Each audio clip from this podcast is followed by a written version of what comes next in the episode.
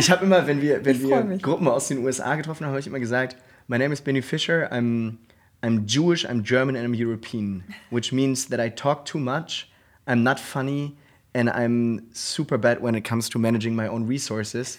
In our case that would be time. Und wenn dann nicht gelacht wurde, habe ich gesagt, see, German.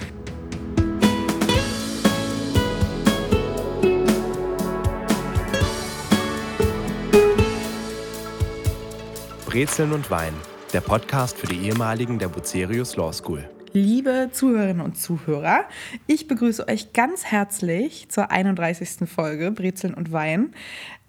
Heute mit mir in Berlin sitzt, ich habe jetzt mir Benjamin Fischer aufgeschrieben. Ich habe ihn noch nie Benjamin genannt. Benny. Bei mir sitzt Benny Fischer, Jahrgang 2011, gerade Program Manager bei der Alfred Lendegger Foundation. Was das ist und was du da machst, darüber sprechen wir noch in Ruhe. Aber jetzt erstmal ganz herzlich willkommen, lieber Benny. Total schön, dass du da bist. Ganz lieben Dank, dass du dir Zeit nimmst an diesem Samstag und zum Wohl. Ja, ganz vielen Dank, liebe Laura. Ich freue mich auch. Cheers. Zum Wohl. Cheers. Du hast heute sogar den guten Wein. Es gibt heute keinen Eden Rock. So ehrlich müssen wir sein. Normalerweise hätten wir dir den Brezeln und Wein Original Studium Generale Wein mitgebracht. Ah. Aber du hast heute einen guten Tropfen aus Konstantin Glesners Keller. Besser kann es einen quasi gar nicht treffen. Genieß ihn. Beim nächsten Mal kommen wir wieder mit Eden Rock um die Ecke. Sehr gut. Ja, danke, Konstantin. Der geht auch an dich. Also, nach heim. Wir haben uns seit Jahren nicht gesehen, Benny. Und ich habe mega schöne Erinnerungen an unsere Zeit zusammen an der Law School. Es sind vor allem CT-Erinnerungen, weil als ich das letzte Mal jedenfalls viel Zeit mit dir verbracht habe, war das beim Cheerleading 2012 muss das gewesen sein. Und du warst damals gerade der Butzemann. Du warst ein super engagierter Student, also du warst der perfekte Law School-Student, jedenfalls in meinen Augen, weil du auch jemand bist, der ganz viel Kraft und Energie mit auf den Campus gebracht hat, weil du auch selber ein super hohes Energielevel hast und was dann auch abfärbt. Und das war auch Gold wert für deine Rolle als Butzemann. Nostalgischster Law School-Moment. Du bist für immer in die Law School-Geschichte eingegangen mit einem Foto. Möchtest du dieses Foto noch einmal Revue passieren lassen? Ich glaube, du weißt nämlich, von was ich spreche. Ja, natürlich. Also erstmal, perfekter Student, danke. Ich bin natürlich auch ein gescheiterter Jurist, das möchte ich gleich zu Beginn sagen. Also, gescheitert wäre es nur gewesen, wenn du nicht absichtlich früher abgebrochen hättest. Ich schaue natürlich total gerne auf diese Zeit zurück und deswegen freue ich mich auch wirklich so sehr, heute hier zu sein, weil das auch eine Möglichkeit ist, diese echt prägende Zeit nochmal Revue passieren zu lassen. Ja, der nostalgische Moment. Champions Trophy, also ich meine, es beginnt ja eigentlich schon ein halbes Jahr vorher. Mhm. Ich werde Butzemann, weil ich nach Fallander möchte zu den, was ist das damals von der WHU? Euromasters. Zu den Euromasters, genau. Und die ganzen Sportteams waren schon voll. Ach, deswegen bist du Butzemann geworden? Ja, pass auf, also die haben mich dann ins Cheerleading-Team gelassen. Aber ich bin halt klein und es brauchte große Leute, die auch gleich groß sind, deswegen war ich nur noch Spotter und habe quasi die ganze Zeit gequatscht und hat die Trainerin irgendwann gesagt, entweder du lässt dich schmeißen in die Luft oder du fliegst. Und so bin ich dann Butzemann geworden, weil es hieß, ich brauche dieses Kostüm. Und als Butzemann, genau, war ich dann bei der CT 2012 auf der Dreischwerterwiese und habe gerade einen Bullriding-Contest moderiert. Stimmt. Also bestimmt auch gerade 3 Tage nicht geschlafen, als plötzlich jemand aus dem Orga-Team zu mir kommt und sagt, Benny, da landet jetzt ein Hubschrauber und entweder steigt de Maizière aus oder die Bundeskanzlerin. Wir wissen es nicht, aber heiz doch mal die Menge an. Und du saßt, also für Menschen, die noch nicht bei der Champions Trophy dabei waren, du saßt als Butzemann ja auch noch wie folgt aus. Also das normale Butzemann-Outfit ist ja schon geil. Weil du hast ja dann einen weißen Anzug mit einem Zylinder und einem roten Kummerbund. Ja. Aber man muss es eigentlich in eine Punchline bringen. Ja. Also ich hatte erstmal einen gebrochenen Ellbogen. Von was kam das nochmal? Aus dem Training. Ich bin gefallen und habe mir den Ellbogen, also wirklich eine Woche vorher gebrochen gehabt. Und irgendjemand hat mir an diesen Ellbogen eine Jägermeisterflasche geklebt. Ich hatte irrsinnig große Schuhe an, muss man dazu sagen. Und dieser Frack, der extra für mich von Nina damals aus dem Team irgendwie angepasst wurde, aber natürlich viel zu groß war. Ja. Und um mich herum gab es 6 Leute, die sich so Morphsuits angezogen haben und mich dann immer rumgetragen haben, weil ich natürlich irgendwann noch nicht mehr laufen konnte. Naja, und dann habe ich diese Menge echt angeheizt. Ne? Ja. Also hatte ich dieses Megafon in der Hand. Und das kannst du ja, Angela Merkel und was wir da geschrien haben, das kann man echt auch nicht mehr. Naja, und dann landet sie halt plötzlich und ich meine, das muss man ihr echt auch zugute halten. Da ist dann so eine schreiende Meute, also 400 Studierende, die alle auch gut dabei sind schon und rumgrölen. Und man sieht das auch, es gibt ein Video auf YouTube auch von dem Moment, ne? Man sieht dann, wie sie eigentlich erst zu ihrer Kolonne da laufen möchte und ganz plötzlich fährt die Kolonne ein Stück vor. Sie dreht ab, kommt direkt auf uns zu. Und was man in dem Video auch noch schön sieht, ist, wie ich dann ganz plötzlich, ich bin auch, ne, also wirklich schon gut angeheitert gewesen. Und in dem Moment wird mir erst klar, die kommt jetzt auf uns zu und du musst da, also sie muss ja in Empfang genommen werden. Ja, ne? Die muss in Empfang und laufe eben auch ihr entgegen. Und plötzlich kommt in dem Moment jemand aus dem Orga-Team mit einem riesigen Klappmesser und schneidet mir noch diese Jägermeisterflasche vom Gips, ja? Um sicher, also da bin ich ihm echt auch dankbar, weil also die hätte dieses Foto auch maßgeblich zerstört. Ja, und dann passiert's, ja, dann gebe ich plötzlich der Kanzlerin die Hand und die Champions Trophy war natürlich danach in aller Munde. Das Foto, wie du sagst, legendär. Hängt da immer noch. Ich bin eigentlich nur dankbar dafür, dass ich die Möglichkeit hatte, natürlich dahin zu laufen. Und am Ende des Tages war es nur einer dieser vielen Momente, die man selbst gar nicht glauben kann, die natürlich absolut absurd waren, aber auch einfach super schön. Und danach haben wir noch weiter gefeiert. Und also die Champions Trophy war echt, das war ein großer Moment. Und da schaue ich natürlich echt mit 2 weinenden und lachenden Augen auch gerne zurück. Und dieses Video, muss ich sagen, ist auch immer noch der Bringer. Also wenn ich ab und an mal, ja, wenn man dann doch mal irgendwie ins Gespräch kommt oder es so ein bisschen darum geht, meine Story auszupacken, dann zeige ich gerne mal das Video und sage, ja, das war mein Studium. Mega, wirklich, Studium in a nutshell. Stell dir mal vor, du bist da Sicherheitsmanager bei ihr, ne? Und dann ist da so eine Meute von 400 Besoffenen auf der 3-Schwerter-Wiese, auf der du gerade mitten in der Stadt den Heli landen musstest. Ja, ja. Und dann läuft da der Besoffenste eigentlich von allen. Ja, ja. Die sind auf mit einem weißen Anzug auf dich zu und dann wird nochmal mit einem Cuttermesser irgendwas von seinem Arm geschnitten.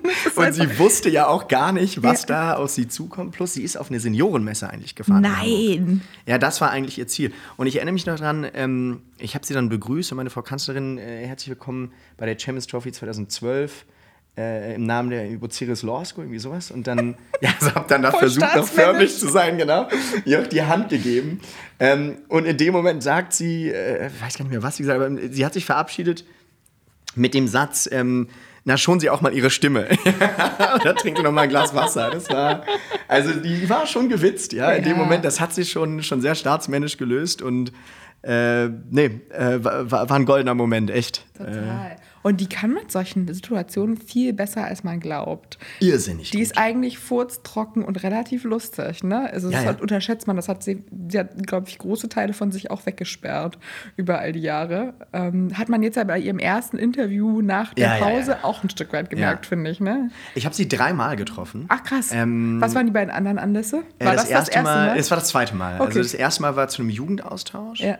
Da hat sie dann versucht, Englisch zu reden und ist dann aber ins Deutsche umgeschwenkt. Und das dritte Mal war, weiß ich gar nicht, war in den Delegationen.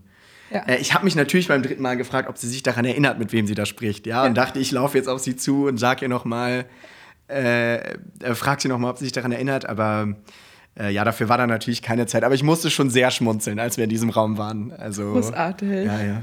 Richtig gut. Du hast eben schon anmoderiert, gescheiterter Jurist. Das hätte ich so zum Beispiel gar nicht gesagt, weil du hast dich einfach irgendwann leider dagegen entschieden, den Campus weiterhin zu bereichern, obwohl wir uns, glaube ich, alle gefreut hätten, wenn du da, also, du sagst rückblickend selber, glaube ich, war eine gute Entscheidung. Wann bist du gegangen? Warum bist du gegangen? Und was hast du dann gemacht? Mhm. Absolut. Also erstmal, ich sage das gar nicht mal mit einer Wertung. Also I embrace it. Ja? Mittlerweile muss ich echt sagen, das war eine der schwersten, aber auch wahrscheinlich besten Entscheidung meines Lebens. ich war in der Schule total der Überflieger und also ein super Abi gehabt und also auch viel zu engagiert gewesen. Ja? Ich habe im Grunde genommen alles gemacht, auf jeder Hochzeit habe ich getanzt, echt. Und ich habe einfach nicht ins Studium reingefunden. Und ich glaube, es wäre für mich gut gewesen, nach der Schule noch mal ein Jahr auch mal für mich zu nehmen, ja, um mich selbst auch mal kennenzulernen und auch mal so ein bisschen, also ein bisschen weniger blau hinter den Ohren zu werden. Und eigentlich muss ich sagen, im Nachhinein wäre die Law School total mein Ding gewesen. Mhm. Also auch die Atmosphäre war natürlich toll, die Leute, spannend, ja, also auch wenn man manchmal vielleicht nicht charakterlich auf derselben Wellenlänge war, selbst dann wusste man, man ist umgeben von Menschen, die alle eine spannende Geschichte zu erzählen haben, ja, die alle was auf dem Kasten haben, die alle auch ein Interesse daran haben, Dinge voranzubringen. Aber ich war innerlich noch so, mir hat so ein Feuer geschlummert eigentlich. Ja? Ich hatte so Lust darauf, eigentlich jetzt unter Menschen zu sein und mal was auf die Straße zu bringen und auch meine aktivistische und politische Arbeit irgendwie zu verwirklichen. Und ich hatte so gar keine Lust auf die BIP. Genau, und dann kurz vorm Ausland hatte ich mich dann eigentlich auch schon über die Klausuren auch in eine Situation gebracht, wo auch klar war, ich muss mich jetzt mal entscheiden, ob ich das wirklich machen will oder nicht. Es gab dann auch privat, sind ein, zwei Sachen passiert und ich hatte damals eine Spendenkampagne für eine Freundin mitorganisiert, die sehr schwer verunglückt war, mhm, und das hat auch, ne, auch da wieder habe ich mich total reingestürzt und mich eigentlich nicht aufs Studium konzentriert. Und dann habe ich mal ernsthaft in den Spiegel geschaut und dachte, Benni, wenn du ehrlich zu dir selbst bist, dann musst du eigentlich sagen, ja, zur falschen Zeit am falschen Ort. Wobei ich natürlich absolut dankbar bin für diese Zeit. Ich habe so viel gelernt dort und ich habe natürlich auch wirklich Freunde fürs Leben gefunden. Aber Jura war zu der Zeit nicht die richtige Wahl für mich. Ich habe dann Politikwissenschaften weitergemacht in Hamburg. An der Uni, genau. Genau, an der Uni Hamburg, und habe mich aber wirklich von Tag 1 dann komplett in die aktivistische Arbeit reingeworfen. Und aktivistische Arbeit, für die dich noch nicht kennen, also ich weiß ziemlich genau, was damit gemeint ist, aber die dich noch nicht näher kennen, erzähl mal, was dich umtreibt und ja auch schon immer umgetrieben hat und warum. Auch das ist natürlich eine Wandlung gewesen. Ja. Ne? Aber also ich war zunächst erstmal sehr stark parteipolitisch engagiert. Mhm. Und ich habe dann welche Partei? Ja, ich bin ausgetreten, deswegen müssen wir nicht drüber sprechen. Ich habe aber vor, wieder in eine Partei einzutreten, deswegen möchte ich es jetzt vielleicht noch nicht so offen erklären. Aber ich habe es ja an anderen Orts auch schon mal öffentlich. Es war die SPD. Ja. Ja, ich bin ausgetreten. Ich war in Arbeitskreisen der SPD, ich war nie volles Parteimitglied. Ja. Aber ich habe dann nach Sarrazin erstmal ein Päuschen eingelegt und war dann aber immer noch in vielen Kreisen drin. Aber ich habe mich irgendwie nicht so ganz zu Hause gefühlt in der Hamburger SPD dann und war trotzdem immer mal bei so vielen Events dann auch unterwegs und haben dann an der Uni Hamburg auch engagiert. Ja, da gibt's ja, das ist ja wirklich auch ein spezieller Raum mit der Teestube, ja, das ist so ein besetzter Raum, der da also ganz verrückt. Was mir passiert ist, war spannend. Ich bin selbst jüdisch. Mhm. Und ich muss gestehen, dass ich den Weg nach Hamburg auch deswegen eingeschlagen habe, weil ich mein Leben lang eigentlich immer so zwischen zwei Blasen aufgewachsen bin. Und das spiegelt sich in meiner Familiengeschichte eigentlich auch schon wieder. Meine Mutter kommt aus Israel und ist tunesische Jüdin und mein Vater ist Deutscher, der bei der Bundeswehr war, sein ganzes Leben. Ja? Und ich bin irgendwie immer zwischen diesen beiden Welten aufgewachsen. Also ich hatte immer irgendwie eine Form von Jewish Upbringing, aber auch gleichzeitig diesem völlig universalen, in dem das überhaupt keine Rolle gespielt hat. Und in Berlin bin ich dann plötzlich, Hamburg geboren, dann nach Köln und dann, weil mein Vater eben Soldat war, und dann nach Berlin. Wie alt warst du, als du nach Berlin gekommen bist? 10. Ja. Und da gab es dann plötzlich eine jüdische Schule und es gab jüdische Jugendarbeit. Und ich habe irgendwie auch da wieder mein Engagement, ich habe Musik gemacht und mich politisch engagiert außerhalb der Jewish Community. Und dann habe ich aber gleichzeitig Jugendarbeit und auch so politische Arbeit auch innerhalb der jüdischen Community gemacht. Und ich war in einer jüdischen Schule. Grundschule und weiterführende Schule. Die Oberschule, ne? Dann ja. Fallen. Ne? Und war da auch Schülersprecher. Und also wie gesagt, wieder auf viel zu vielen Hochzeiten getanzt.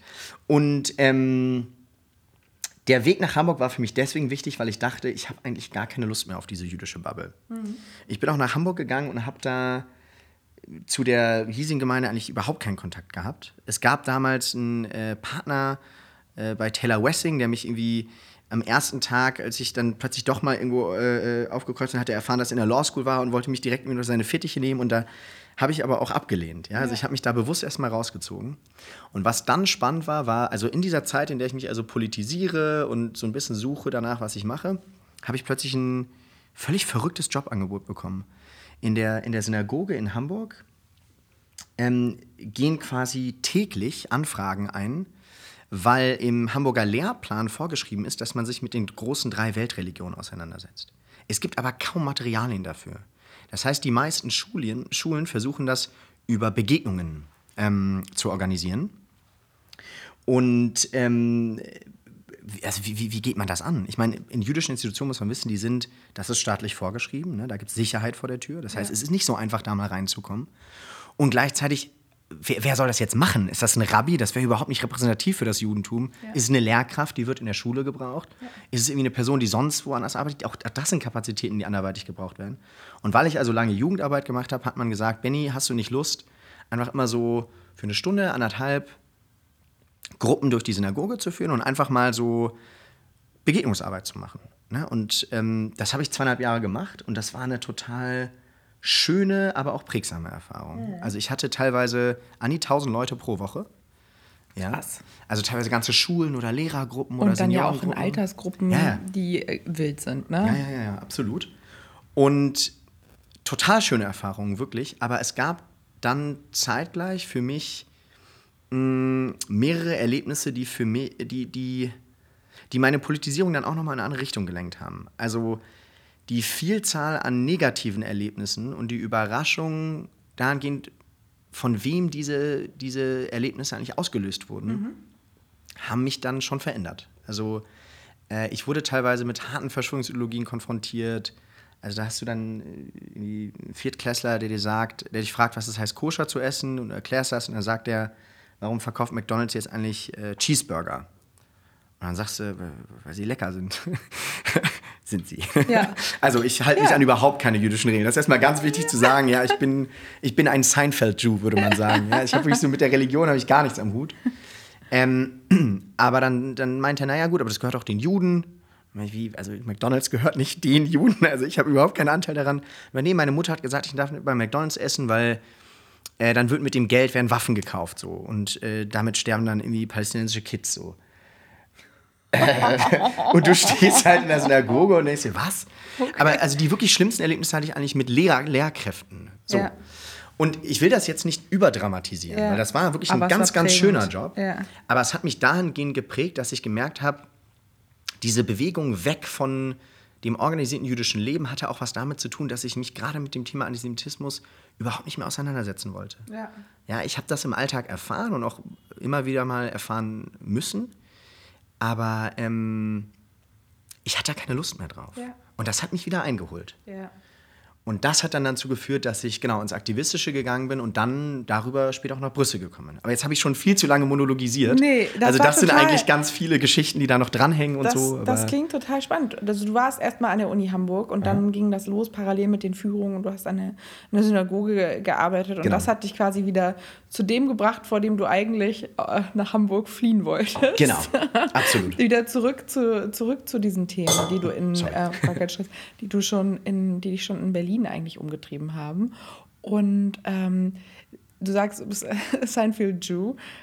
Ich hätte dich einmal fragen wollen, wie eigentlich so jüdisches Leben für dich aussah oder jetzt auch aussieht. Das hat sich ja sicherlich auch stark verändert über die Zeit, vielleicht auch nicht. Wie sozusagen jüdisches Leben in Deutschland aussieht. Also wie groß ist die Community, wie viele Menschen haben wir hier in Deutschland und wie sieht deren Leben aus für all die unter uns, und das sind viele, die überhaupt keine jüdischen Freunde haben.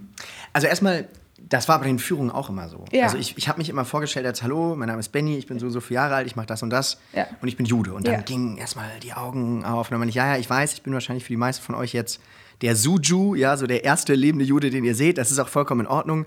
Ja. Aber genau deswegen ist die Begegnung jetzt wichtig. Ihr seht, ich bin ein völlig normaler Mensch. Und absolut, also mein Verhältnis zum Judentum hat sich massiv verändert.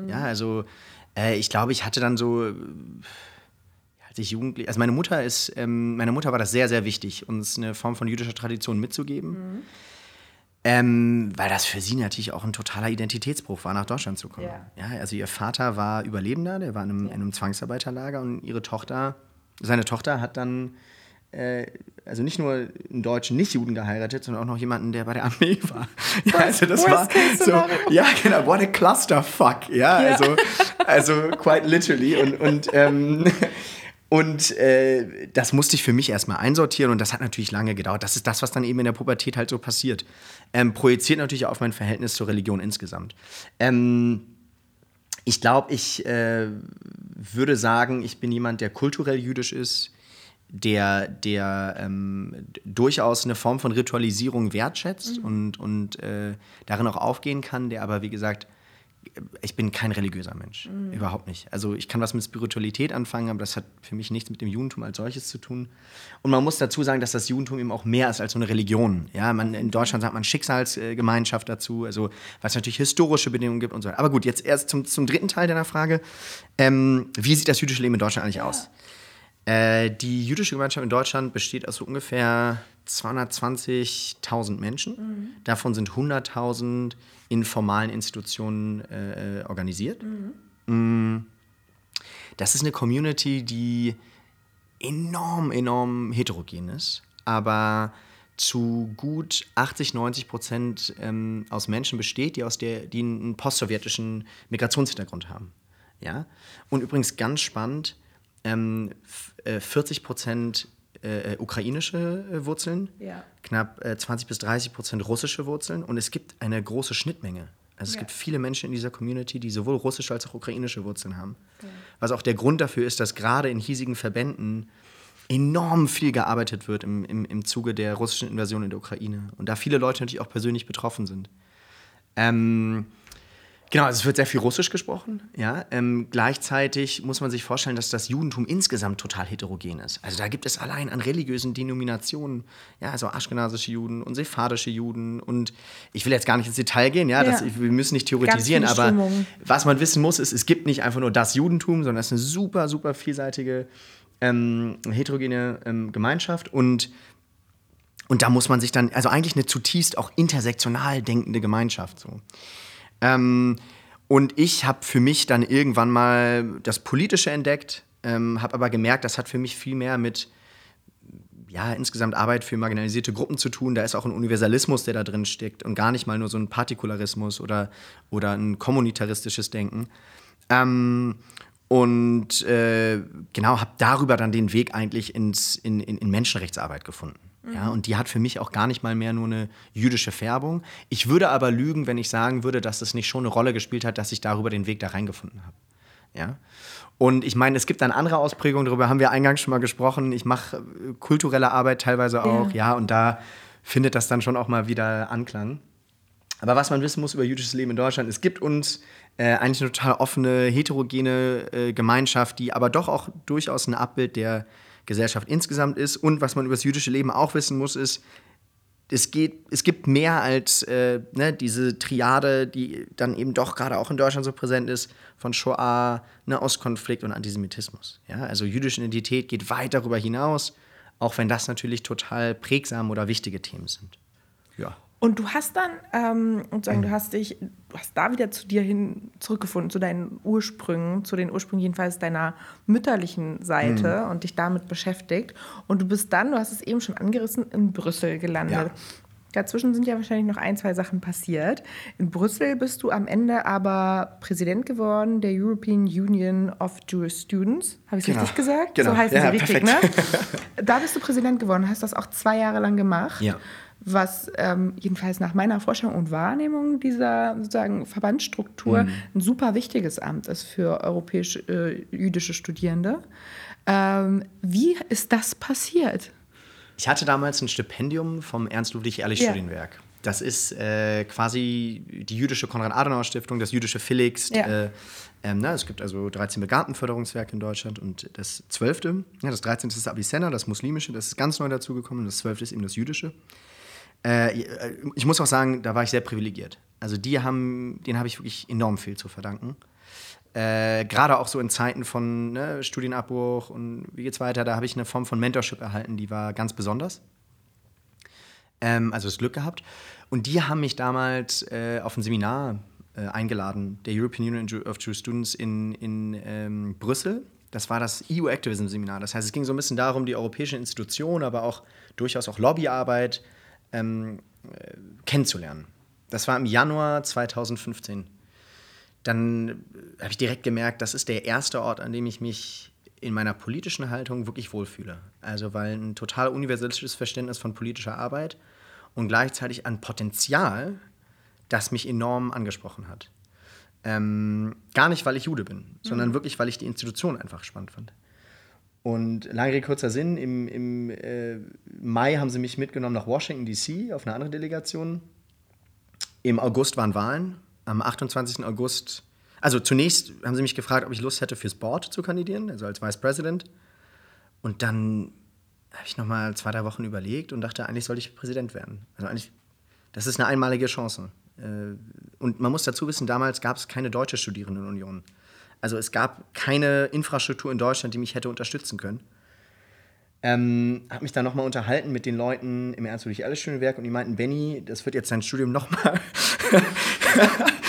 nochmal irgendwie auf andere Bahn lenken, aber einmalige Chance, mach das. Mhm. Am 28. August wurde ich gewählt, am 7. September hatte ich meinen ersten Arbeitstag und da hat für mich eine enorm prägsame Zeit begonnen. Also ich muss wirklich sagen, ich war noch so blau hinter den Ohren. Also ich war 24 Jahre alt, ich war fauler Student, Deadlines haben mir ganz wenig bedeutet und ich habe es irgendwie auch immer wieder geschafft, mich überall rauszureden.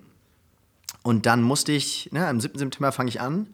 Ich hatte keine Wohnung, ich hatte nicht mal einen Mobilfunkvertrag, ich hatte keinen Computer. Mein gesamtes Team war im Urlaub und am 1. Oktober war die erste Deadline für Funding vom Council of Europe. Ich musste 50 Seiten Anträge für 3 Projekte einreichen, sonst hätte ich in meinen ersten 3 Monaten 2 Personen feuern müssen. Ach du Schande. So, also mehr kann man nicht ins kalte Wasser springen. Wie groß war dein Team da? Damals waren wir zu dritt. Als ich die Institution verlassen habe, waren wir zu 7. Aber das sind Angestellte. Ja. Also es gab dann natürlich noch ganz viele Freiwillige und Member Unions und wie das dann so ist. Aber also von einem Tag auf den anderen habe ich 160.000 Menschen aus 36 Ländern gegenüber den europäischen Institutionen vertreten. Wir hatten ECOSOC 3-Status bei der UNO. Das heißt, wir konnten da, also 3 Leute aus unserem Team konnten quasi ohne Sicherheitscheck-up einfach so wie Diplomaten in den Human Rights Council laufen und da dann auch sprechen unter allen Items. Entsprechend hat die Organisation da Kampagnen also jetzt jüngst erst zum Genozid an den Uiguren aufgesetzt. Es gab damals große Kampagnen gegen diese Durban 2-Konferenz, bei der Ahmadinejad plötzlich den Vorsitz hatte. Ja, also jemand, der offen den Holocaust geleugnet hat, hat eine Antirassismuskonferenz der UNO geleitet. Also absurde, wie auch immer. Ich will jetzt gar nicht zu sehr ins Detail gehen, weil da gibt es natürlich ganz, ganz viele Geschichten, da können wir gleich... Das klingt nach 2 richtig guten Jahren. Aber lange Rede, kurzer Sinn, diese Institution war so ein bisschen eingeschlafen. Und ich dachte mir einfach, ich werfe jetzt alles in die Waagschale und versuche irgendwie das Ruder rumzureißen. Und ich würde im Nachhinein sagen, das ist mir auch gelungen. Aber ich habe 2 Jahre wirklich, also mein Privatleben und mein Arbeitsleben waren von einem Tag auf den anderen, da gab es keinen Unterschied mehr. Habe die absurdesten Momente erlebt. Ich habe an einem Tag, 2016 weiß ich noch, da haben wir unsere Generalversammlung organisiert in Italien, hatten 400 Kids da, also Leute, zwischen 18 und 35 und also auch DiplomatInnen teilweise mit dabei und PolitikerInnen. Und morgen stehe ich auf und muss erfahren, wir haben gerade ein Erdbeben überlebt in Italien, das große Erdbeben da in der Nähe von Rom. Nein. Wir setzen uns aber morgens um 7 in den Bus, weil wir zum Vatikan fahren, weil ich jetzt den Papst treffe, eine Delegation zum Papst angeführt habe. Unterwegs müssen wir mit den ganzen Eltern telefonieren, um irgendwie Krisenkommunikation aufzusetzen. Haben dann plötzlich vor Ort uns entschieden, wir setzen noch eine Spendenkampagne auf. Und auf dem Rückweg wieder ganz viele Telefonate gehabt. Und dann, weiß ich noch, hatte ich die erste ruhige Minute und habe mich einfach mal in den Stuhl gesetzt und versucht zu verarbeiten, was da an diesem Tag eigentlich alles passiert ist. Also wirklich so 20 Kilometer von uns entfernt ist ein ganzes Dorf quasi ausgelöscht worden. Ja? Also da gab es hunderte Tote und alle Häuser sind da eingestürzt. die erste ruhige Minute und dann kommt plötzlich in unseren Teamraum die ukrainische Delegation reingestürmt mit Wodkaflaschen und Flaggen und sagen uns, heute ist ukrainischer Unabhängigkeitstag und das wird jetzt gefeiert. Und dann ging es natürlich direkt weiter. Also, und das war ein Tag, ja, also die Welt bereist und wirklich eine ganz, ganz tolle Zeit gehabt, aber vor allem gelernt, was es bedeutet, politisch zu arbeiten. Und das eben durchs Tun, ja, durchs Machen. Und vor allem auch durch Fehler, muss man dazu sagen. Und was bedeutet's? Also nach meinem Verständnis bedeutet politisch arbeiten auch tatsächlich einfach sehr viele Menschen zusammenbringen. Also neben dem eigentlichen Überzeugen überzeugst ja häufig nicht nur in der Sache, sondern du überzeugst ja auch emotional. Und du musst die Leute ja catchen, weil die werden täglich mit 500 Themen, also in Brüssel vor allem, aber auch ansonsten, werden täglich mit 500 Themen, mit 500 Informationen gefüttert und versorgt und haben am Ende nur mit ganz wenigen Themen so eine hohe emotionale Identifikation, dass sie das zu ihrem eigenen Thema machen oder sagen, ich gehe mit Benni mit. Ja. Also das ist jetzt, das, was er gesagt hat, überzeugt mich nicht nur in der Sache, sondern ich komme sogar in so ein Stück Aktivität rein. Ja. Also ich trigger irgendwas in den. Wie macht man das? Also erstmal, ich glaube, ich muss daran denken, Roman Strecker, kein Spaß. Der Roman Strecker hat an meinem ersten Tag in der Law School darüber gesprochen, was es eigentlich bedeutet, einen Alumni-Verein zu leiten. Und da meinte er eine Eigenschaft, die man mitbringen muss. Und den Satz habe ich mir wirklich gemerkt, weil wenn ich über meine Law School, über meine Erfahrung bei IOJS spreche, dann nutze ich meistens denselben Satz. Er meinte, man muss eine gewisse Liebe für Menschen einfach mitbringen. Ja. Also man muss Spaß daran haben, Zeit mit Menschen zu verbringen, die einem vielleicht nicht nahestehen, die anderer Meinung sind. Aber man muss Spaß an Austausch, an Diskussion haben. So, das ist die absolute Grundlage. Und ich glaube, das habe ich wirklich mitgebracht. Was ich lernen musste bei IOJS war, ich kann reden, ja, ich kann wirklich viel reden. Und ich hatte auch immer einfach Spaß daran, Zeit mit Menschen zu verbringen. Aber es ist nochmal was ganz anderes, wenn du deinen Worten auch Taten folgen lassen musst. Ne? Also sehr einfach, sich vor eine Gruppe zu stellen und also das Gespür dann auszubilden, um zu merken, was will die Gruppe eigentlich? Was muss man den Leuten jetzt sagen? Aber dann zu schauen, dass man da auch liefert, das war eine neue Erfahrung.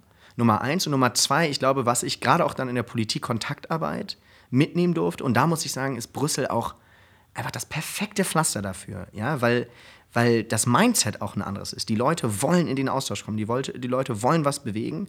Und was ich in Brüssel lernen durfte, war, dass je wichtiger die Menschen sind, desto mehr hören sie eigentlich zu, desto weniger reden sie eigentlich. Ja? Das heißt, man lernt, in den Raum zu kommen, den Raum zu lesen und auch eigentlich auf diesen Ebenen zu denken und entsprechend dann auch an Meetings heranzugehen. Die Vielzahl der Meetings führt dann dazu, dass man irgendwann in die Übung kommt. Aber das sind Dinge, da kann man sich schulen lassen und so weiter, aber das muss man einfach machen. Hast du auch hart gefailt in der Phase? Absolut, du. Also mein erstes halbes Jahr war wirklich holter die Polter. Also da habe ich, na klar, also absolut gefailt. Ja. Hast du mal einen Shitstorm provoziert? Oder ging's? Also... Ich würde es dir zutrauen, ehrlich gesagt. Einen richtigen Shitstorm nicht. Ich muss dazu sagen, ich bin heute noch mal direkter. Ja. Also ich weiß auch nicht, ob mir heute ein öffentliches Amt noch so gut stehen würde, weil ich auch eine Effizienz quasi in meiner Kommunikation mir angewöhnt habe, die nicht immer... Ich habe keinen Spaß mehr daran, diplomatisch zu sein, weißt du? Ich finde das ganz gut, mittlerweile auch direkt sein zu können. Ja, es ist natürlich, was dann halt so passiert. Leute machen sich über dich lustig. Ja. Ich meine, ich habe dir das im Vorgespräch kurz erzählt. Ich hatte in meinem allerersten Interview, hat man mich total unerwartet abgefangen. Ich war überhaupt nicht vorbereitet und dann hat ein guter Bekannter von mir ein GIF von mir gemacht, das dann total viral gegangen ist und für mich natürlich super peinlich war. Ja, muss man dann runterschlucken. Ich meine, die Leute sind einem nicht wohlgesonnen. Was man auf jeden Fall in so einer Situation merkt, ist eines. Ich habe mich noch nie so oft alleine gefühlt, obwohl ich umgeben war von Menschen. Und man lernt es wertzuschätzen, wenn Leute einem ernsthaft Feedback geben. Also wenn Leute einem auch mal ernsthaft ins Gesicht sagen, dass man einen Fehler gemacht hat. Weil die meisten Leute sagen einem entweder nicht die Wahrheit oder sie sprechen gar nicht mit einem. Und wenn sie mit einem sprechen, dann vielleicht nicht unbedingt mit der besten Intention. Aber zu lernen, konstruktives Feedback überhaupt erstmal anzunehmen, das ist in so einer Situation ganz, ganz wichtig. Sonst hebt man auch ab. Ja? Ich bin so viel rumgereist, ich bin so oft in irgendwelche Räume dann reingegangen, in denen ich gemerkt habe, die Leute schauen mich anders an. Das ist total einfach dann abzuheben. Ja? Aber da liegt echt die Gefahr. Also wenn man anfängt, diese eigene Rolle nicht nur anzunehmen, sondern zu internalisieren, ja, dann wird es gefährlich. Und daran kann man dann ganz schnell auch gute von schlechten PolitikerInnen unterscheiden. Ja. Was haben eigentlich deine Eltern dazu gesagt, dass du quasi nach diesem, ich befreie mich jetzt einmal komplett, zieh nach Hamburg, mach Jura, brech Jura ein bisschen ab, mach ein bisschen Politik und werd dann Präsident? Ja, ja. Also, europäischen jüdischen Studierendenorganisation. Ich meine, es kommt ja noch mal mehr dazu, ja. Mhm. Ich war dann plötzlich 2 Monate später auf einer Todesliste drauf. Ach, du Scheiße. Ja, damals waren die Anschläge in Paris und dann kam heraus, die Attentäter kamen aus Brüssel. Ja. Haben in meiner unmittelbaren Nachbarschaft gewohnt. Und bei einer Razzia wurde dann eine Liste gefunden, wo wir namentlich und unsere Adresse und so stand, ja. Wie bringst du das deinen Eltern nicht bei? Nicht Mama erzählen, nee. Naja, ich war dann im Lockdown, ne? Also ich durfte meine Wohnung nicht mehr verlassen, ich durfte mein Telefon nicht benutzen. Ich hatte damals meinen Geburtstag, meinen 25. Völlig verrückt, ja, was man dann so macht. Aber ich glaube, meine Eltern hatten an dem Punkt dann schon aufgegeben und dachten, der wird schon seinen Weg finden. Wenn was ist, kommt er und meldet sich und so war das auch. Ja? Ich muss im Nachhinein, bin ich meinen Eltern so unglaublich dankbar. Alles ist gut geendet, ja, also ich hätte es mir nicht besser wünschen können und darüber haben wir noch gar nicht gesprochen, aber meine Eltern haben mir da eigentlich wenig zugeredet und haben einfach nur gesagt, wenn was ist, melde dich und wir sind da und so war das auch. Ja? Und es war auch ehrlich gesagt ziemlich schön, den Rückzugsort zu haben, und was ich meiner Mutter wirklich hoch anrechne, ist, dass sie mit mir teilweise auch bewusst nicht über die Arbeit gesprochen hat. Dass ich einfach mal einen Raum haben konnte, wo ich jetzt nicht nur über Politik nachdenken musste und über irgendwelche organisatorischen Entwicklungen und Fundraising und was dann so alles auf deren Schultern liegt. Ja, die Familie als unpolitischer Raum ist eigentlich auch wirklich erholsam, so unpolitisch wie Familie sein kann. Ja, ja. Das ist ja immer das, was einen am meisten bewegt oder bewegen kann.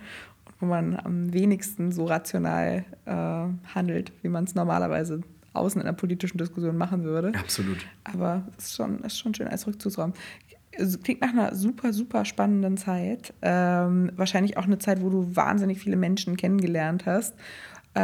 Jetzt bist du für eine Stiftung tätig. Mhm. Ich weiß gar nicht, du hast zwischendurch, glaube ich, viele andere Sachen auch noch gemacht. Du hast auch die ganze Zeit immer selbstständig gearbeitet, in beratenden Funktionen. Genau. Wie war dein Weg in die Stiftung und was macht die Stiftung, für die du jetzt tätig bist? Ich kürze mal beim Weg ein bisschen ab, weil da sind natürlich wieder 200 verrückte Geschichten. Und ich rede wirklich, alle 200 Geschichten du merkst, ich rede gerne und viel. Ich habe immer, wenn wir Gruppen aus den USA getroffen haben, habe ich immer gesagt, my name is Benny Fischer, I'm Jewish, I'm German, and I'm European, which means that I talk too much, I'm not funny, and I'm super bad when it comes to managing my own resources. In our case, that would be time. Und wenn dann nicht gelacht wurde, habe ich gesagt, see, German. Ganz schnell. Ich war zu Brüssel in einer Zeit, in der das gesamte Thema Content Moderation, Netzpolitik, als ein sehr jugendliches Thema noch wahrgenommen wurde. Das war vor Cambridge Analytica, das war vor Trump, das war vor dem Brexit. Und gleichzeitig wurde der Code of Conduct damals on Combating Illegal Hate Speech verfasst. Und aus irgendeinem Grund habe ich mich in den Räumen wiedergefunden, in denen diese Papiere ausgehandelt wurden. Mhm. Und ich habe mich da am Anfang mit irgendwelchen Facebook-Lobbyisten gestritten und dachte, was mache ich hier eigentlich? Ich habe überhaupt gar keine Ahnung davon, was hier eigentlich passiert. Aber habe dann relativ schnell gemerkt, dass die Leute von der Kommission, die rechts und links von mir saßen, noch weniger Ahnung hatten. Habe dann gemerkt, okay, wenn du dich jetzt nicht darum kümmerst, hier ganz schnell zu verstehen, was passiert, dann wird hier eine große Chance vertan. Und darüber bin ich dann eigentlich in das Thema Netzpolitik gerutscht. Okay. Später kam dann der Code of Practice 2018 und Combating Disinformation. Und deswegen habe ich relativ schnell zu meiner Zeit in Brüssel damit angefangen, ich habe mich eigentlich auf 2 Themen fokussiert. Ich habe mich einmal auf Coalition Building fokussiert, also die Zusammenarbeit mit der Roma-Community, mit der armenischen, mit der vor allem muslimischen Community. Und auf der anderen Seite eben mit der Frage, wie eigentlich ein demokratisches Internet aussehen sollte. und diese Code of Conduct, Code of Practice, von denen du sprichst, was genau haben die am Ende in der Praxis bewirkt? Für alle, die sozusagen nicht wissen, was da dahinter steht. Also erstmal ganz wichtige Dokumente. Der Code of Practice wird gerade neu aufgelegt. Und der Code of Conduct ist im Grunde genommen, also ganz spannend, es ist eine Selbstverpflichtung der Plattform. Mhm. Im Grunde genommen haben sich die Kommission und Plattformen zusammen in einen Raum gesetzt und haben gesagt, das ist ein so gravierendes Problem. Und es ist wichtig, die haben damals ja nur über illegal Hate Speech gesprochen. Mhm. Das eigentliche Problem liegt ja bei dem Content, den man gemeinhin als lawful but awful bezeichnet. Also legaler Hassrede. Ja? Verschwörungsideologien ne? und damals teilweise größtenteils auch Holocaust-Leugner. Und die Beispiele sind, ne?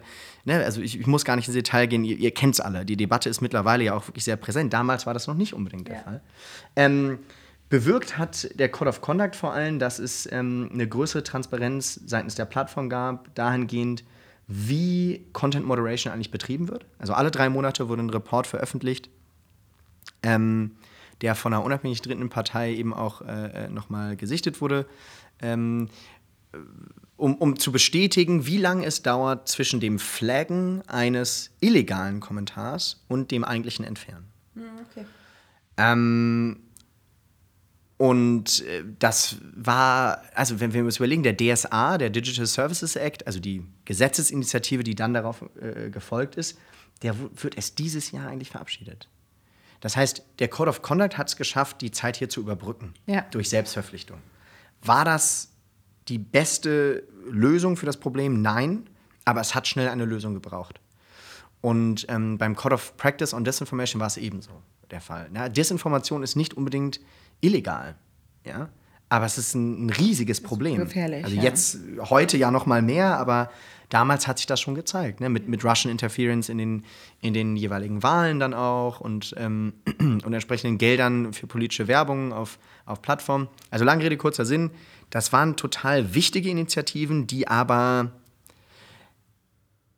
das eigentliche Problem überhaupt noch nicht erkannt haben. Und von denen die Leute, die da sozusagen mit am Tisch drumherum saßen, jedenfalls von Seiten der EU bedingt Ahnung hatten, weil es für die nicht präsent war. Ich erzähle dir mal eine Geschichte, die erinnert mich daran, wir hatten ein Treffen mit, das war damals Microsoft, Twitter, Facebook und jemandem von der Kommission. Und wir haben dann quasi als Repräsentanten der Zivilgesellschaft, war es unsere Aufgabe, auch über Fälle zu sprechen. Und ich hatte damals dann über einen Fall in Deutschland gesprochen, bei dem, ich weiß gar nicht, ob du dich daran erinnerst, da gab es jemanden, der hat seinen Nachbarn ermordet und ich glaube, das Nachbarskind auch und hat sich dann 1 Woche lang vor der Polizei versteckt. Ja. Und hat dann am Ende die Wohnung in Brand gesetzt. Genau. Ja, in Brand gesetzt. Und er hat auf damals 4 oder 8chan all diese Dinge angekündigt. Ja. Der hat seinen gesamten, der hat gesagt, was er tun wird, der hat, hat teilweise auch darüber gesprochen, wo es ist. Also er hat weiter kommuniziert aus dem Versteck heraus. Und ich weiß noch, dass ich diesen Fall dann geschildert hatte, um so ein bisschen über Messaging-Boards zu sprechen. Und die Antwort seitens der Kommission war, was ist 4chan? Und das hat eigentlich gut dargelegt, wie groß das Ausmaß des Problems ist. Es hat damals unbedingt Menschen gebraucht, die sich auf dieses Thema spezialisieren. Und deswegen bin ich dann eben auch in beratender Funktion tätig geworden. So, ganz viele Stationen zwischendurch. Ich arbeite unter anderem für andere NGOs, komme dann 2019 zurück nach Berlin und baue da eine Digitalisierungsabteilung für einen Wohlfahrtsverband auf. Mhm. Also eine ganz andere Arbeit. Hat mich fürs Leben nochmal geprägt, weil einen 100-jährigen Verband zu digitalisieren, nachdem ich da aus Brüssel komme und agiles Arbeiten und ganz toll und ich bringe irgendwie NGOs bei, wie sie jetzt Slack nutzen sollen oder warum es wichtig ist, dass man synchronisiert arbeitet und pipapo. Und plötzlich habe ich es mit zu tun, der Büroleiterin, die die absolut nicht verstehen möchte, warum wir unsere Reisekostenabrechnung nicht mehr faxen sollten. Ja, und war also in einer Altbauwohnung untergekommen. Über mir waren Rauchmelder. Da war die Batterie alle, aber die durften die nicht abnehmen, weil es einen Streit mit der Vermietung gab, mit den Vermietern gab. Alle 3 Minuten kam so ein Piepgeräusch. Also ich habe in den prekärsten Verhältnissen gearbeitet, die man sich wirklich nur vorstellen kann und sollte eine neue Abteilung aufbauen. Hat mich noch mal so ein bisschen gegroundet, glaube ich. Ja? Also, und dann auch wirklich Infrastrukturarbeit gemacht. Wir haben damals WLAN ausgebaut in allen Pflegeheimen, die dem Wohlfahrtsverband unterstanden in ganz Deutschland. Das war 2019 und als die Pandemie losging, wir mussten so streiten. Das kann man sich gar nicht vorstellen. Ja? Also wenn man in so eine Pflegeeinrichtung geht und den Leuten sagt, eure Mitbewohner sollten mal ins Internet gehen dürfen, dann ist die erste Antwort warum und die zweite Antwort kein Spaß. Wirklich in jeder Einrichtung haben sie es gesagt, na dann schauen die sich Pornos an. Ja, und dann also erste Reaktion war, na und? Ja, also lass die Leute doch schauen. Also du bist in 10 Jahren selber in so einer Einrichtung. Ja. Und das schauen sie ja sonst auch. Ja, aber nein, uns ist ein Problem. Und ja, für uns war das überhaupt total unverständlich. Und dann geht die Pandemie los und plötzlich waren all diese Einrichtungen aber am Netz. Ja. Genau, das war auch der einzige Weg, wie sie irgendwie zu ihren Angehörigen Kontakt halten. Und dann haben wir nochmal eine Fundraising-Kampagne gestartet, haben den Tablets und Telefone dann in die Einrichtung geschickt, damit, da sind Leute gestorben, die ihr letztes Gespräch an einem dieser Geräte führen mussten mit der Familie. Ne? Ja. So, das war also eine total wichtige Arbeit, weil es mich noch mal ein bisschen gegroundet hat, aber ich habe gemerkt, das ist nichts für mich. Also ich muss wieder in die Politik oder ich muss wieder aktivistisch arbeiten. So, und lande dann bei der Stiftung, ja, bei der Alfred Landecker Foundation. Ja, wer ist Alfred Landecker? Okay, ich muss meine Antworten kurz halten. Es gibt so viele, worüber wir sprechen müssen. Ne? Also ganz kurz. Die Alfred Landecker Foundation ist eine private Stiftung, die politisch ist, aber nicht parteigebunden. Also wir arbeiten überparteilich. Das Geld kommt von der JAB Holding. Mhm. Ne? Also Schweppes, Dr. Pepper, Idusho, Illy, wie man da so kennt. Aber wir haben mit der Holding so gar nichts zu tun. Von denen kommt wirklich nur das Geld. Warum geben die euch Geld? Genau, warum? JAB steht... Das ist eine Holding, die der Familie, die der Benckiser AG nahesteht. Mhm. Die Benckiser AG war ein mittelständisches deutsches Unternehmen, das unter anderem von Zwangsarbeit profitiert hat, zu Zeiten des Zweiten Weltkriegs. Und die haben ihre eigene Unternehmensgeschichte aufgearbeitet und haben sich dazu entschieden, über jetzt historische Studien hinaus da auch aktiv zu werden. Mhm. Ja? In Form von also direkter Zusammenarbeit mit Betroffenen. Mhm. Das ist Arbeit, mit der wir in der Stiftung direkt erstmal nicht so viel zu tun haben, sondern, und das war wirklich, finde ich, eine sehr mutige Entscheidung und unter so deutschen Familienunternehmen, wenn ich mir das erlauben darf, jetzt auch nicht unbedingt gängig, ja, dass man sich so der eigenen Vergangenheit stellt. Sie haben gesagt, wir bauen jetzt eine große Stiftung auf, die vor allem Demokratieförderung betreiben soll. Im Kern eigentlich die Demokratie wahren soll. Wer war Alfred Landecker? Alfred Landecker war Buchhalter in der Benckiser, der im Zuge der Arisierung zunächst seinen Job verloren hat, aber dann, es gibt einen großen New York Times Artikel darüber, ich will jetzt nicht ins Detail gehen, aber verliert seinen Job, wird deportiert und stirbt.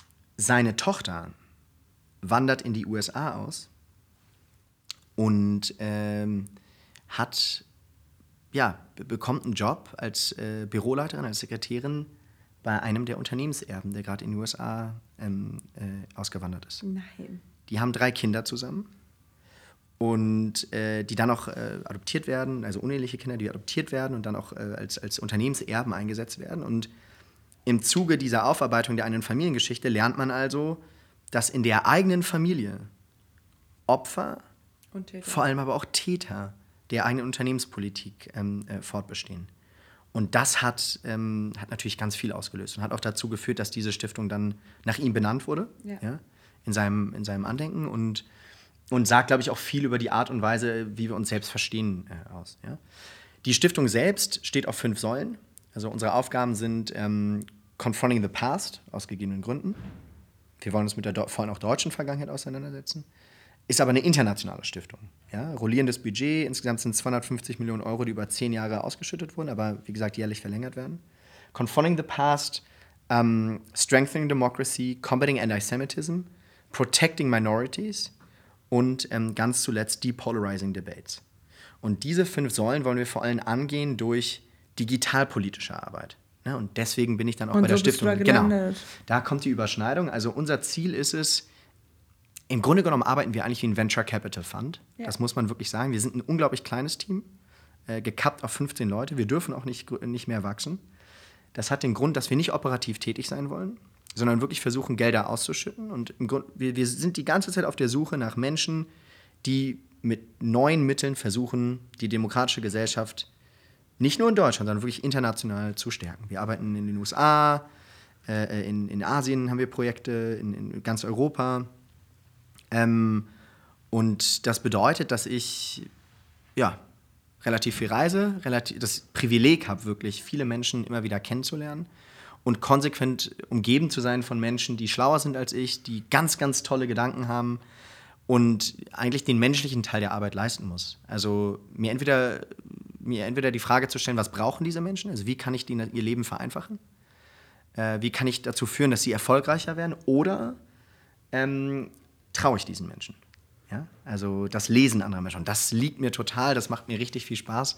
Und da muss ich sagen, kann ich sehr viel auf den Erfahrungsschatz der letzten Jahre einfach auch setzen. Das wollte ich gerade sagen. Damit hast du dich ja mega viel beschäftigt. Das war ja so dein Kernthema, mit dem du dich beschäftigen musst. Dieses ganze Thema Campaigning, wie hilft man den einzelnen Initiativen, also neben dem, wir stellen euch vielleicht Geld und Netzwerk zur Verfügung, auch dieses eigentliche, nach meinem Verständnis auch Beratende, ne? Wie gehe ich sowas an?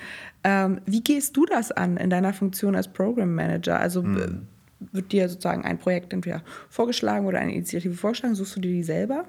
Wir suchen die selber. Deswegen auch Erwin Venture Capital Fund. Also bei uns kann man eigentlich keine Bewerbungen einsenden, sondern unsere Aufgabe ist es, die ganze Zeit zu schauen, wo passiert gerade was. Das heißt, zunächst erstmal... Viel Zeit im Internet. Viel Zeit im Internet und auch Veranstaltungen. Ne? Also jetzt, wo es wieder geht natürlich. So, und der Teil macht natürlich sehr viel Spaß. Dann bringe ich natürlich auch ein großes Netzwerk mit. Ja, das muss man auch sagen. Dann führe ich eigentlich die ganze Zeit Gespräche mit Menschen, um so ein bisschen mal reinzuhören in den Markt. Also was passiert gerade, was braucht es?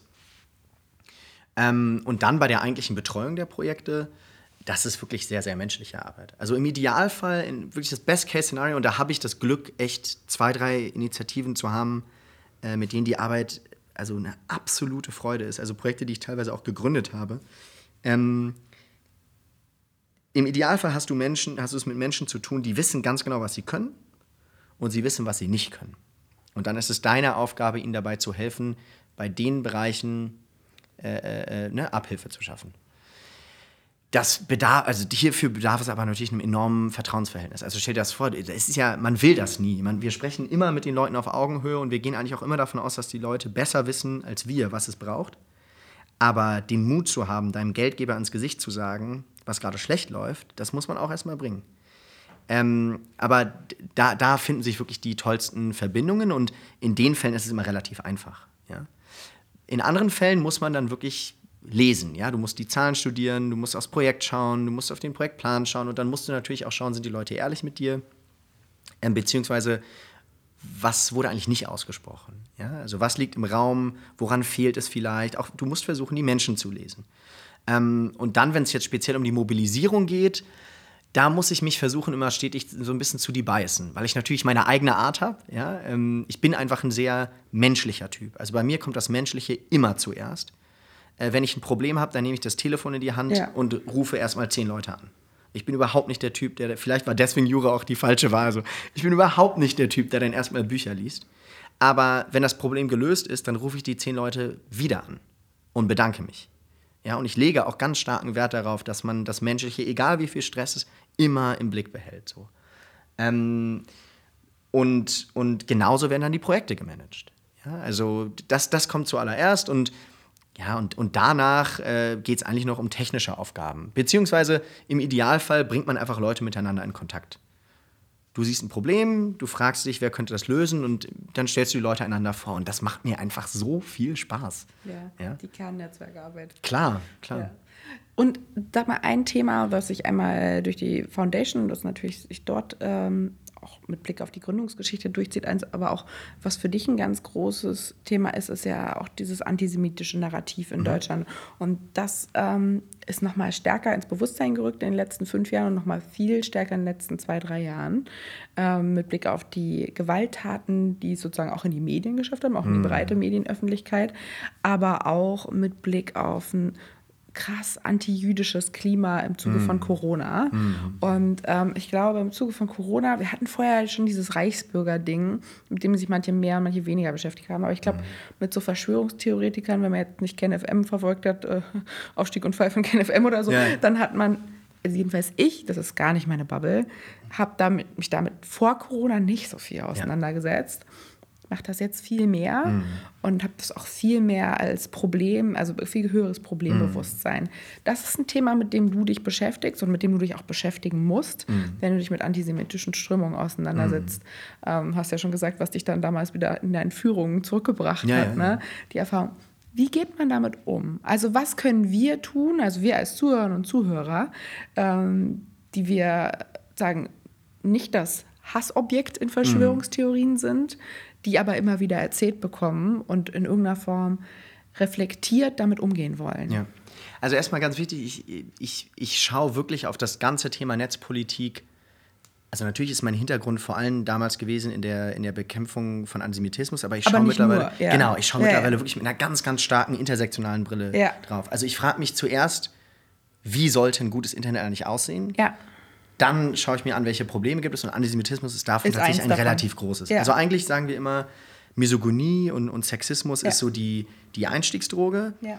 Und bei Antisemitismus ist es, wenn du so in die dunklen Seiten des Internets schaust, so, dass es meistens so der Klebstoff ist zwischen den Formen des Hasses. Yeah, ja? Yeah. Und es gibt wirklich richtig dunkle Ecken im Internet.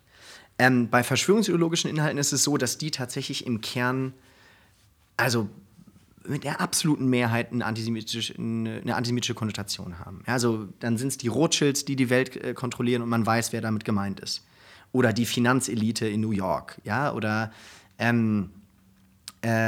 ich meine, du hast über Events gesprochen, Halle. Ja? Der Attentäter von Halle hat sich bezogen auf ganz schlimme verschwörungsideologische Narrative, auf den großen Austausch, auf und er hat seinen Frauenhass in seinem Bekenntnis vorher zum Ausdruck gebracht. Das heißt, man muss auch eben verschränkt denken, man muss diese Form von Hass zusammendenken, und gleichzeitig ist es total wichtig, dass man versteht, was da gesagt wird. Deswegen habe ich, also wirklich einen Monat, nachdem ich bei der Stiftung war, habe ich ein Projekt zu uns gebracht und auch dann gegründet und aufgebaut. Das nennt sich CEMAS. Das ist das Center for Monitoring, Analysis and Strategy. Ein Think Tank, diesen Pia Lamberti kennt man vielleicht, Josef Hollenburger, ein Data Analyst. Die waren dann jetzt vor allem zu Corona ganz oft in der Tagesschau zu sehen. Ja? Das sind Menschen, die haben sich mit diesen Strömungen, mit diesen also wirklich auch sehr gefährlichen und man muss dazu sagen auch gewaltbereiten Menschen ganz lange auseinandergesetzt. Jan Rath hier ist mit dabei, der hat 2012 sein erstes Buch zu Reichsbürgern veröffentlicht. Ja. Das Problem ist, damals haben wir das alle nicht so wirklich ernst genommen. Ja, wie haben wir gelacht über ReichsbürgerInnen? Ja? Durchgeknallte. Ja, genau. Also man dachte, das sind halt so ein paar Verrückte. Ja. Und dann kommt die erste Razzia und man sieht, wie viele Waffen da auf einem Gelände liegen. Ja? Und man merkt plötzlich, das sind nicht einfach nur Worte, die da fallen, sondern die Leute meinen das auch. Und im August 2020 kommt es dann zum sogenannten Sturm auf den Reichstag. Ja? Man muss dazu sagen, ich fand das so lustig. Es gibt dann im Januar 2021 kommt es zum Storm on the Capitol. Ja? Also gut, nochmal ein anderes Ausmaß. Aber was musste ich schmunzeln, als ich die deutschen Reaktionen gelesen habe? Ja? Also wie kann das sein? Und die amerikanische Demokratie im Kern beschädigt. Und wir hatten genau das gleiche Event im August zuvor hier in Deutschland. Da sind 300 Nazis, die entsprechende Flaggen gehisst haben, vor das deutsche Parlament gegangen. Und da standen wie viele PolizistInnen? Ja? Und was wurde dagegen getan? Also, und das wurde im Internet vorher angekündigt. Und der Verfassungsschutz setzt sich auf eine Pressekonferenz und es wird 3 Tage vor und es wird 3 Tage nachher gesagt, es gab keine Anzeichen dafür, dass es zu gewalttätigen Ausschreitungen kommen würde. Einer der Mitbegründer von CEMAS hatte einen Monat vorher einen Tweet abgesetzt. Ich weiß nicht, den hatte damals dann Jan Böhmermann retweetet auch, nach dem Sturm, dem sogenannten, indem er wirklich detailliert aufgelistet hat. An dem und dem Tag werden so und so viele Leute zu der und der Uhrzeit vor dem Reichstagsgebäude stehen und versuchen, hier einzudringen. Ja. Das war absehbar. Und warum war es absehbar? Weil Leute sich in Foren, vor allem in auch geschlossenen Telegram-Gruppen hierzu verständigt haben. Und das Problem war, zu der Zeit gab es in Deutschland überhaupt kein Verständnis dafür, dass es eine Art von auch technisiertem Echtzeitmonitoring dieser Strömungen braucht. Es braucht Leute, die hier ganz genau hinschauen, was passiert und die in der Lage sind, in ganz kurzer Zeit zu unterscheiden zwischen Informationen, die wichtig sind und der großen Datenflut, die da so anschwimmt. Und das kann CEMAS. Die haben also die Möglichkeit, technisiert in Echtzeit auszuwerten, welche Nachrichten da eigentlich kommen, wer diese Nachrichten verbreitet. Und ich meine, ihr könnt euch vorstellen, jetzt hat sich eben auch nochmal gezeigt, dass viele dieser Telegram-Gruppen, die da relevant sind, mit russischen Geldern finanziert wurden. Dass das genau die Gruppen sind, die jetzt russische Desinformationen verbreiten. Das heißt, das Risiko, dass diese Leute auch persönlich auf sich nehmen, vorher auf irgendwelchen Todeslisten von Nazis gelandet, wir übrigens auch mal wieder, aber im Nachhinein auch plötzlich hast du mit dem russischen Staat zu tun. Ja, das ist absolut verrückt. Nur all diese Dinge waren absehbar. Und wir waren dann in der finde ich, auch dankbaren Situation, dieser Gruppe von Menschen eine Plattform aufbauen zu können. Wir haben die also finanziert zunächst für 3 Jahre und jetzt arbeiten wir gerade an einer Verlängerung, um diese Arbeit zu tätigen. Und wie wichtig das ist, das zeigt sich also für mich im Alltag. Und ich bin absolut dankbar dafür, dass, also für die Arbeit, die diese Menschen unternehmen, aber auch dafür, dass sie bereit sind, auch persönlich diese Risiken auf sich zu nehmen, um das Internet ein Stück weit sicherer zu machen, um uns als Zivilgesellschaft die Möglichkeit zu geben, resilienter zu sein, wenn es zu so Entwicklungen kommt. Ja. Also bei der Frage, was kann man tun, dann wäre es... Ja, sorry, ja. Das hat sich total beantwortet. Deswegen, ich wollte einmal, was kann man tun? Also einmal solche Institutionen wie CEMAS fördern. Das ist ja sozusagen, dafür brauchst du ein hohes CEMAS Level an Professionalisierung, um das zu machen. Weil das ist sozusagen was man nicht als Individuum durch eine Meldefunktion bei Facebook regulieren kann. Genau. Sondern das ist systemisch. Zu groß, das ist systemisch. Ja. Genau, also das ist das eine. Und vielleicht nochmal für... mich zum Beispiel, wie kann ich mich gut darüber informieren? Also was sind für mich gute Quellen, um zu verstehen, wie funktioniert das System an Fehlinformationen und wo sind wir gerade? Du hast gerade gesagt, über die Reichsbürger. Ich habe auch krass über die Reichsbürger gelacht. Ne? Also ich dachte, klar. Wir alle. Ich auch. Durchgeknallten und das wird ja kein Problem. Siehe da, mehr sozialer Zündstoff und es wird zum Riesenproblem.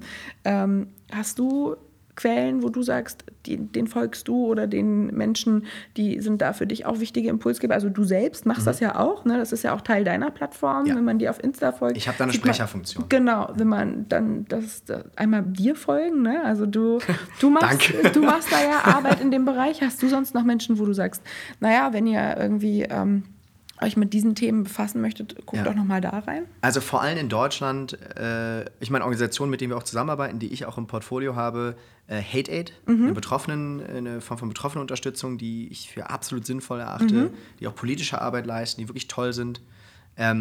Korrektiv, als Faktenchecker, immer mal wieder reinschauen, weil was Korrektiv auch wirklich gut macht, ist, die machen sogenanntes Pre-Bunking. Also es gab lange den Gedanken, dass wir eigentlich, wenn Falschnachrichten verbreitet werden, die einfach nur entkräften müssen und dann aber das funktioniert nicht. Es gab mal, jetzt schweife ich schon wieder ab, ich schaue auch auf die Zeit, aber ich versuche schnell zu machen, es gab mal den Versuch, so einen Witz zu streuen in Form einer Verschwörungsideologie, dass man gesagt hat, Angela Merkel ist die Tochter von Adolf Hitler. Das war ein Witz. Ja. Und die Verschwörungsideologie konnte man nicht mehr einfangen. Man hat die zunächst einfach erstmal in die Welt gesetzt, ja, um zu schauen, gucken wir mal, wie weit sich das verbreitet. Und heute kann man es nicht mehr einfangen, weil das zeigt, also Debunking, das funktioniert eigentlich kaum. Pre-Bunking ist wichtig. Also Leuten eine Form von Medien, und da müssen wir vor allem auch, müssen wir es echt an die eigene Nase fassen, die eigenen Eltern, ja, die eigenen Großeltern. Es sind, oft wird davon gesprochen, dass es vor allem jugendliche Menschen sind, die da anfällig sind für Desinformation. Nee. Das sind vor allem auch alte Menschen, ja. Yeah. Es brauchen also eine Form von Medienaufklärung. Pre-Bunking ist dafür ganz toll, wenn man den Leuten erklärt, wie die Systematik von so Desinformationskampagnen eigentlich funktioniert, und dafür ist man weniger anfällig. Korrektiv habe ich genannt, Algorithm Watch, ganz tolle Organisation, Bellingcat, eine Organisation, mit der wir direkt zusammenarbeiten, also die, ich meine, ja, den Mord an Boris Nemtsov und Nawalny, den Fall haben sie aufgeklärt, also da, vor denen ziehe ich nur noch meinen Hut, ja, was die für Arbeit leisten, das ist der absolute Wahnsinn. Genau, also wirklich versuchen, auf solche Quellen zu setzen und dann natürlich am Ende des Tages zu versuchen, also bei mir ist es so, wenn ich Nachrichten konsumiere, dann habe ich immer den Grundstock und der kommt von wirklich verlässlichen Quellen. Wenn ich halt in der Tagesschau-App meine Nachrichten lese, dann habe ich sie nicht als erster, dann habe ich sie vielleicht auch nicht in der besten aufgearbeiteten Form, aber ich weiß, ich habe sie auf eine sehr vertrauliche Art und Weise. Und davon ableitend gehe ich dann erst in Quellen über, von denen ich weiß, da wird auch Kommentierung betrieben. Und danach erst schaue ich auf Social Media nach, was eigentlich passiert. Und diese Art von Verhalten müssen wir, glaube ich, in einer möglichst digital resilienten Gesellschaft einfach noch mal fördern. Ja. Auf jeden Fall auch was wir in der Schule lernen müssen und wo wir auf jeden Fall ran müssen. Du sagst es schon, unsere Zeit ist quasi rum. Ich hab aber noch 3 kurze Fragen. Mhm. Spielst du noch Gitarre? Und wie war das Festival, was du neulich organisiert hast? Ja, es tut mir so leid, dass wir uns mit wirklich so tough shit jetzt auch auseinandersetzen mussten. Also, falls ihr noch da seid, ja, ich befinde mich nicht nur irgendwie in Räumen mit Nazis oder so. Danke für die Frage, ja. Also, Gitarre, ich habe viel zu viele Gitarren, die hängen bei mir alle an der Wand. So richtig zum Spielen komme ich echt nicht mehr. Ich arbeite ganz, ganz, ganz, ganz viel und meine Ausgleich suche ich woanders. Aber ich bin also sehr musikalischer Mensch. Ich liebe Musik, ich tanze vor allem sehr gerne und ab und zu kommt es tatsächlich vor, dass wir jammen. Ja, dass ich ein paar Freunde. Letztens war jemand aus der Law School da, Marc Greitens, Grüße gehen raus. Auch hier wieder ein Beispiel dafür. Ja, Jahre später hat der mich ganz schön aus der Tinte gezogen. Als ich bei dem Wohlfahrtsverband war. Ja? Da ging es um einen Vergabefall. Also auch da zeigt sich wieder, wie toll dieses Netzwerk hier eigentlich funktioniert. Ernsthaft. Gitarre, jein. Festival. Wir haben ein großes Festival. Max Czolek ist ein guter Freund von mir, der Autor und Lyriker und noch 2 weitere Bekannte. Wir haben also in der Nähe von Berlin ein großes Musikfestival, vor allem elektronische Musik, muss ich sagen, aufgesetzt. Das hatte so ein bisschen so einen Burning Man-Charakter. Also die Leute sind nicht nur Teilnehmende, sondern gestalten da auch entsprechend mit. Und das machen wir jetzt einmal im Jahr. Es ist immer wieder viel zu viel Stress. 2 Wochen vorher wollen wir uns eigentlich noch anschreien und alles hinschmeißen. Aber auch dieses Jahr wieder war es der absolute Wahnsinn. Das war eine so schöne Erfahrung. Und es ist eine Erfahrung, die einen echt durchs Jahr trägt. Ein ganz, ganz toller Ausgleich. Und diese Art von Arbeit werde ich immer weitermachen müssen. Ja, das geht aber nur auf Einladung, ne? Das geht tatsächlich, das tut mir so leid. Ja, also es hat dieses Jahr echt die Runde gemacht. Laura, also es ist auch kinderfreundlich, möchte ich dazu sagen. Ja, wir haben auch Kids dabei. Wir spüren uns. Ich klopfe nächstes Jahr. Die nächste, ja, dann auch wirklich eine Flasche Wein und super gerne. Galut heißt das Festival. Großartig. Das heißt auf Hebräisch so viel wie Exil. Ist überhaupt kein jüdisches Ding oder so. Ja. Eher so postmigrantisch.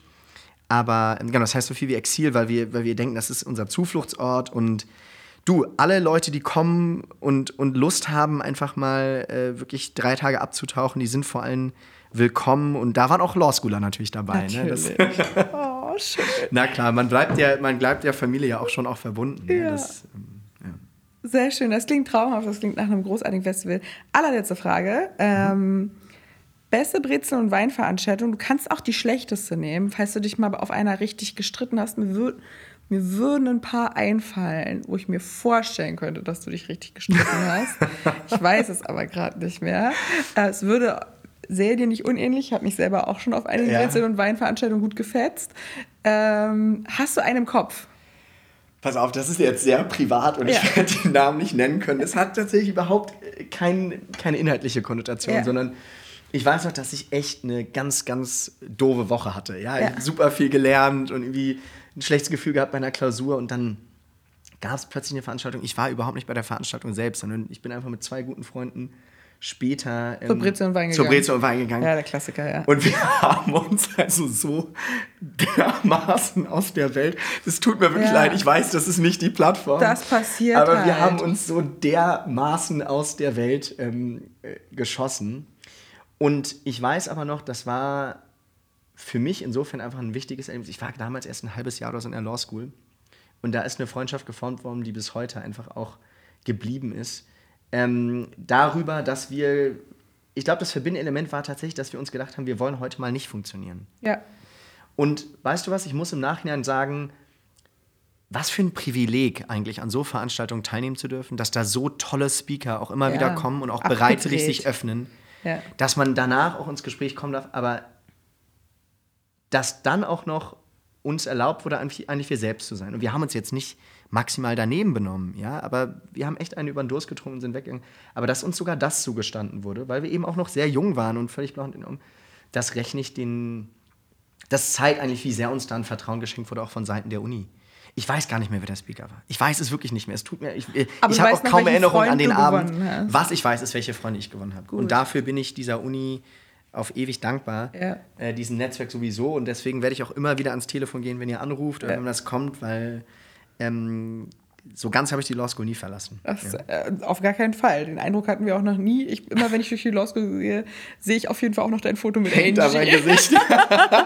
Benni, ganz, ganz lieben Dank, dass Danke du uns besucht dir. Hast. Auf dich, zum Wohl. Lechaim. Einmal über den großen Tisch. Ganz lieben Dank für deine Zeit. Danke euch. Weitermachen. Ebenso. Vielen Dank. Danke dir.